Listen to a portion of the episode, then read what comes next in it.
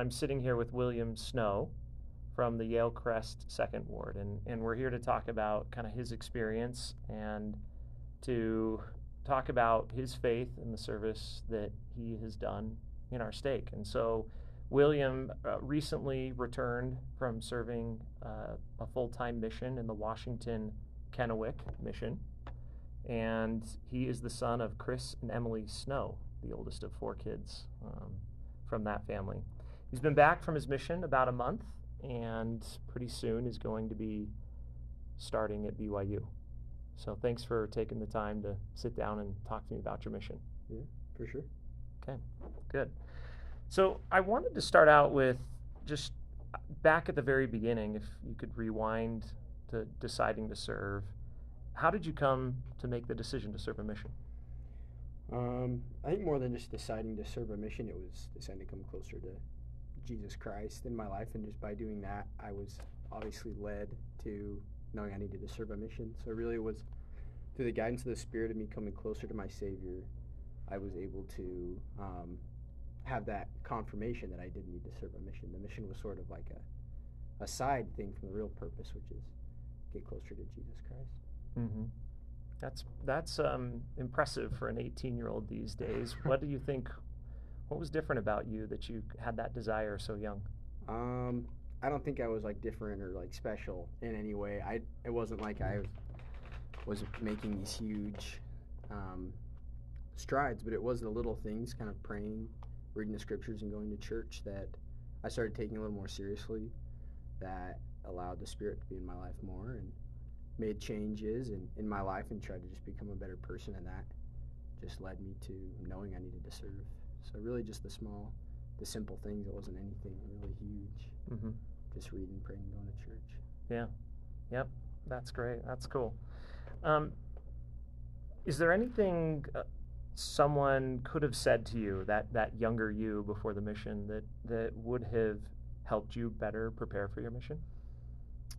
Better, I don't know. I had some really good examples. Just a lot of um, people sharing their positive experiences um, and bearing their testimonies with me. Um, them allowing kind of spiritual experiences and spiritual environments with me um, really helped me just find my own reason and my own testimony for why I needed to go. Um, I wouldn't say there there could have been anything better than just helping them, helping a an individual create their own spiritual experiences so that they can they can know it's what they need to do. Mm-hmm. Cool. So take us back in time to kind of the the arc of your mission. So where where did you serve, and what were the general areas and the people like? Yeah. So I started my my mission my first six months in a place called Pasco, which is one of the the bigger towns in in my mission. There was a whole ward there, Spanish ward, where I served for my first six months. Um, and I loved it. I had two companions.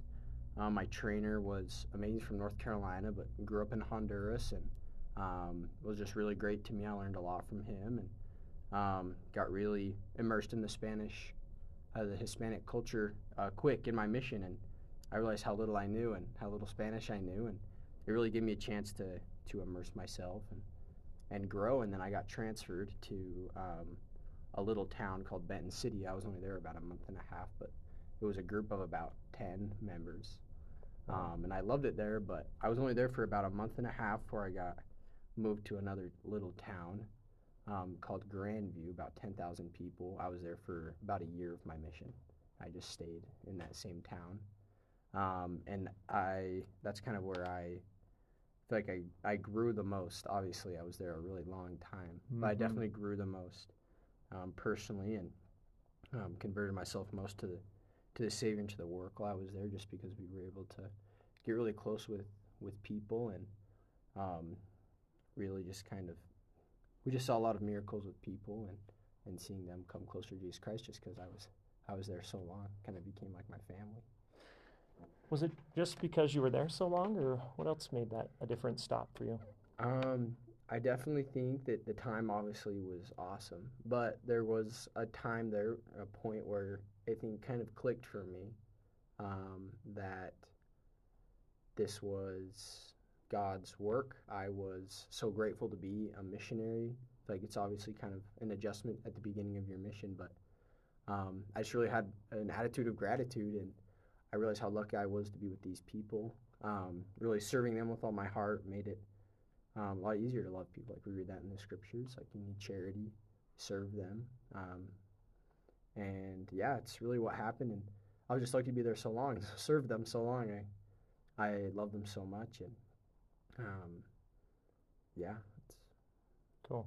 Yeah, that's that's cool. It's it's uh, funny when you're in an area that long, you start to feel like you know everyone, Yeah. you know, up and Uh-huh. down the street, member, non-member. And yeah, yeah, yeah.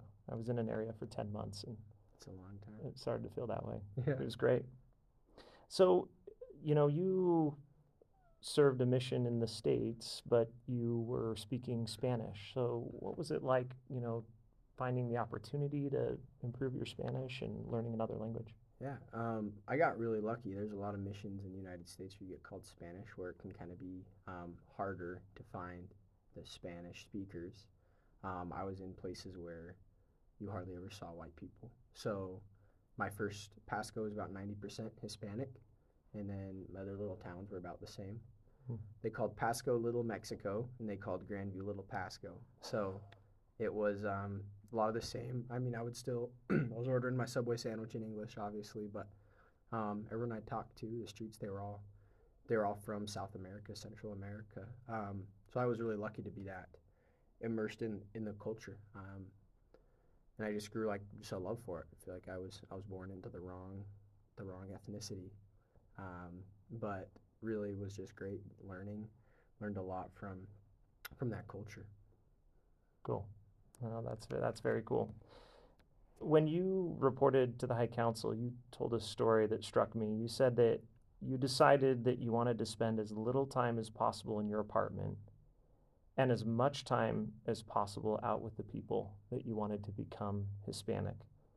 Uh, will you tell us how you came to that decision and what effect that had on you? Yeah, yeah, that was that was in Grandview. It was in my time there. I I had a companion there for six months, so we got really close. We both um, really on the same page, and um, it was just kind of a point where I realized that um, a mission does not last forever, and you got to be really careful with how you spend your time. So we became really um, careful and about what we were doing with our time. Were we spending time inside, chilling when we didn't we didn't need to be, even though it was allowed, and we have an hour for dinner or lunch or things like that.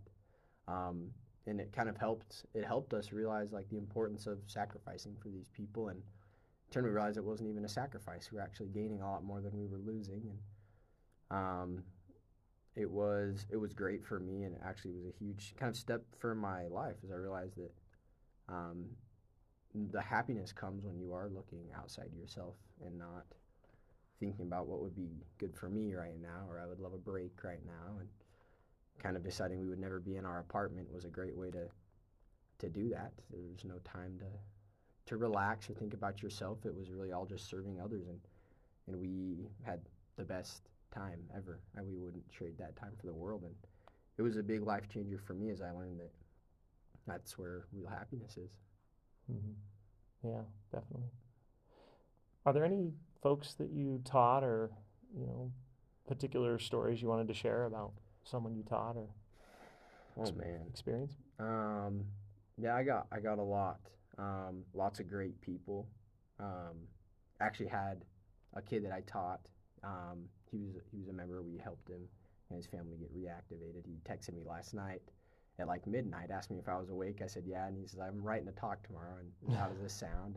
And I gotta help him, but um, lots of really just great stories of people um, coming together and um, kind of in faith and overcoming trials. Um, a family always comes to my mind. They're named the Landeros. Their grandparents were raising them.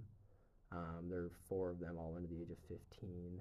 Um, a really hard life. Their their dad was abusive and um, was no longer in the picture at all. Lived far away, and and the mom had been involved in some really hard stuff and was in and out of the house, so she wasn't really a big part of their lives either.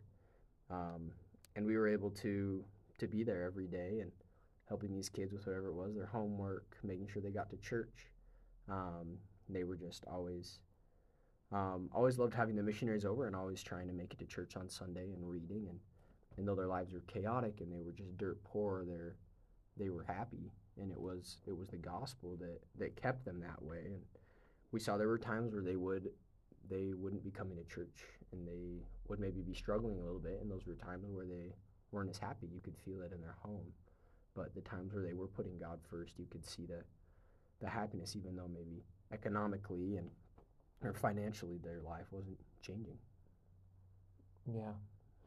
Yeah, it's amazing. And, you know, I've, I've often heard the analogy of, of a mission is it's sort of like watching someone's life in time lapse. And, you know, it's, it's easy to see a transition in time lapse because, you know, it takes, takes place so quickly. But, you know, as a missionary, sometimes you get a glimpse into that.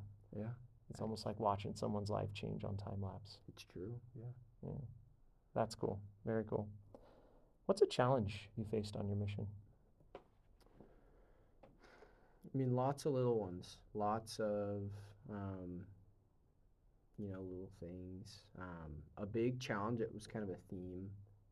I feel for me that that I was always working with was um, was learning how to like forgive myself and just continue to move forward instead of beating myself up for things I did wrong.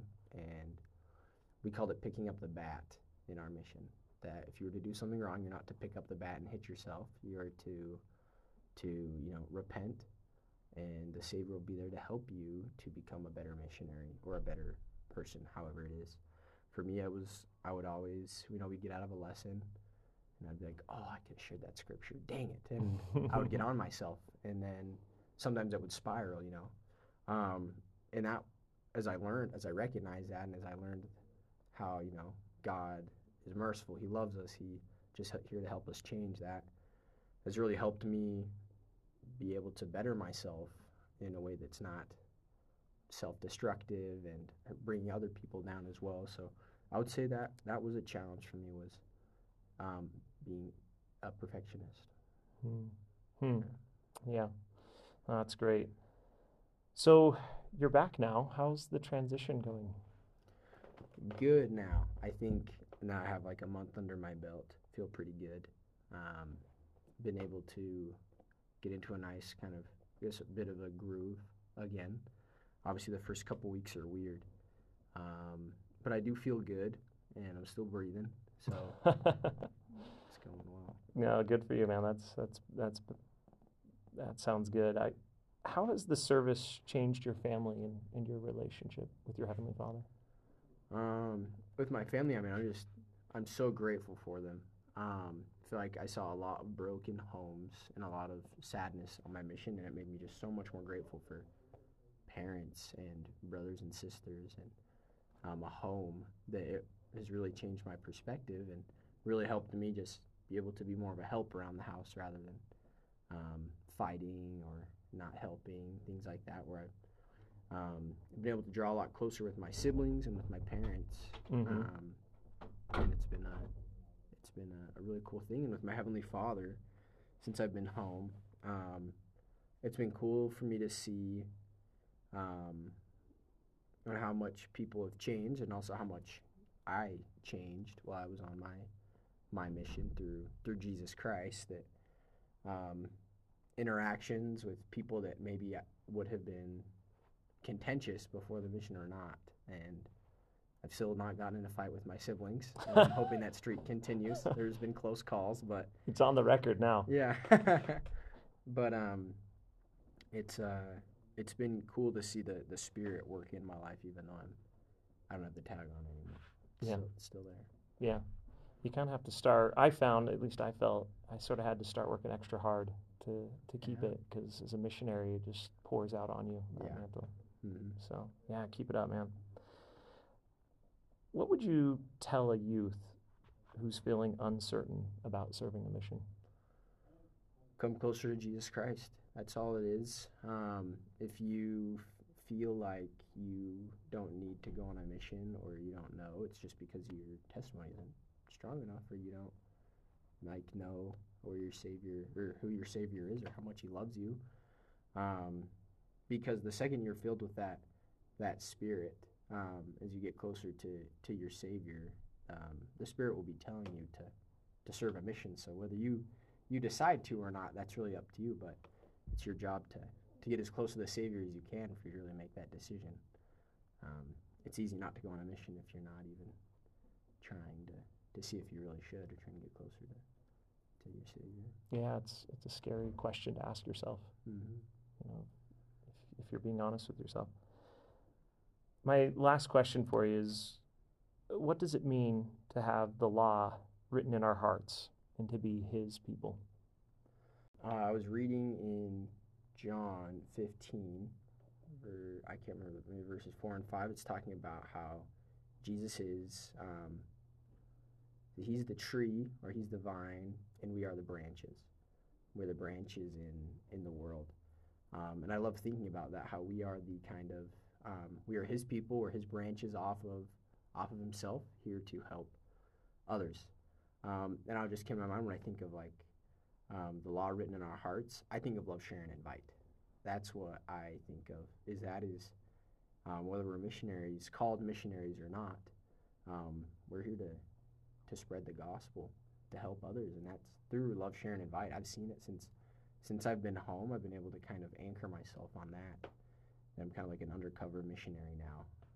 I can sneak around in regular clothes and still be a missionary, and people aren't as scared but that has been a huge thing for me is realizing that we're still disciples of, of Christ and and having that law written in our hearts is doing his his work.